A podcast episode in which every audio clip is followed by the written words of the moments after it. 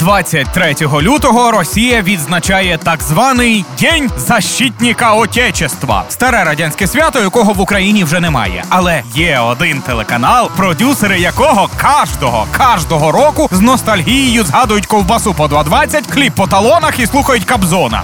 День Победы, как он был от нас далек. 2020 не стане виключенням. Вже 23 лютого в ефірі Інтеру праздничний концерт Діди воювали. Гвардия!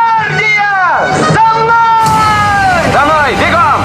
Всем, кто остался верен своей родине, посвящается. Якій родині? Про що вони говорять взагалі? Продюсерів телеканалу якісь фантомні болі через те, що союз розпався. Хоча знаєте, маю я одну думку стосовно такої любові к родині. От знаєте, є посольства, і де б вони географічно не були розташовані, територіально належать тій державі, яку представляють. Тобто приміщення посольства Мордору в Києві є територією Мордору. І я думаю, що Інтер працює за схожою схемою. Вони якби в Україні, але головою в Нарнії, а територіально в радянському союзі. Саме тому вони і говорять про вірних родині. Саме тому на інтері працівники в столовій харчуються по талонах. За шкідливість видають молоко. А 23 лютого всім працівникам одягають на голови пілотки і пов'язують на руки георгіївські ленточки. Як ви, мабуть, здогадались, мене дуже поверхневе розуміння життя в радянському союзі, як і в телеканалу Інтер поверхневе розуміння життя в цивілізованій країні. Ну от що, от що станеться, якщо вони не проведуть той бісів концерт?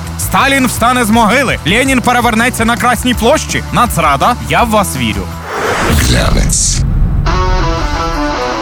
Члени Небесної Сотні. Саме так українських героїв, які загинули на майдані, охрестив депутат від Слуги народу Максим Бужанський. Крім того, під час хвилини мовчання у пам'ять про загиблих на майдані Бужанський був єдиним серед всіх парламентарів, хто не відірвав свою п'яту точку від крісла. Після інциденту до нього в кулуарах Верховної Ради підійшла журналістка п'ятого каналу і запитала, чому ви не встали. объявила минуту молчания в память членов Небесной Сотни, участников Майдана. Героїв небесних.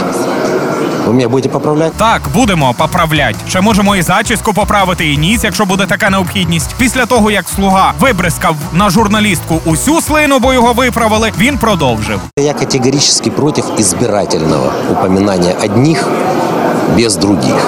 Я скорблю обо всех погибших на Майдане, без исключения. Під е, я скарблю обо всіх Бужанський мав на увазі беркутівців, які розстрілювали майданівців. А я скарблю за мозком цього депутата. На превеликий жаль, він вмер і реанімувати його неможливо. Зрештою, як і мозок тих людей, які взяли Бужанського в партію. Якщо ви не знаєте, хто цей член Слуги народу, от вам невеличка вікідовідка.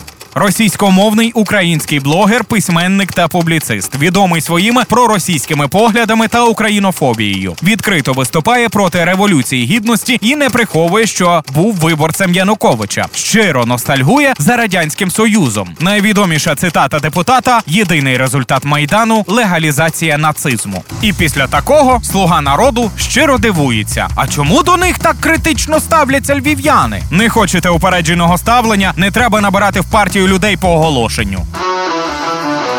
То був глянець. Мене звуть Володимир Мельник. Усім па-па. Глянец.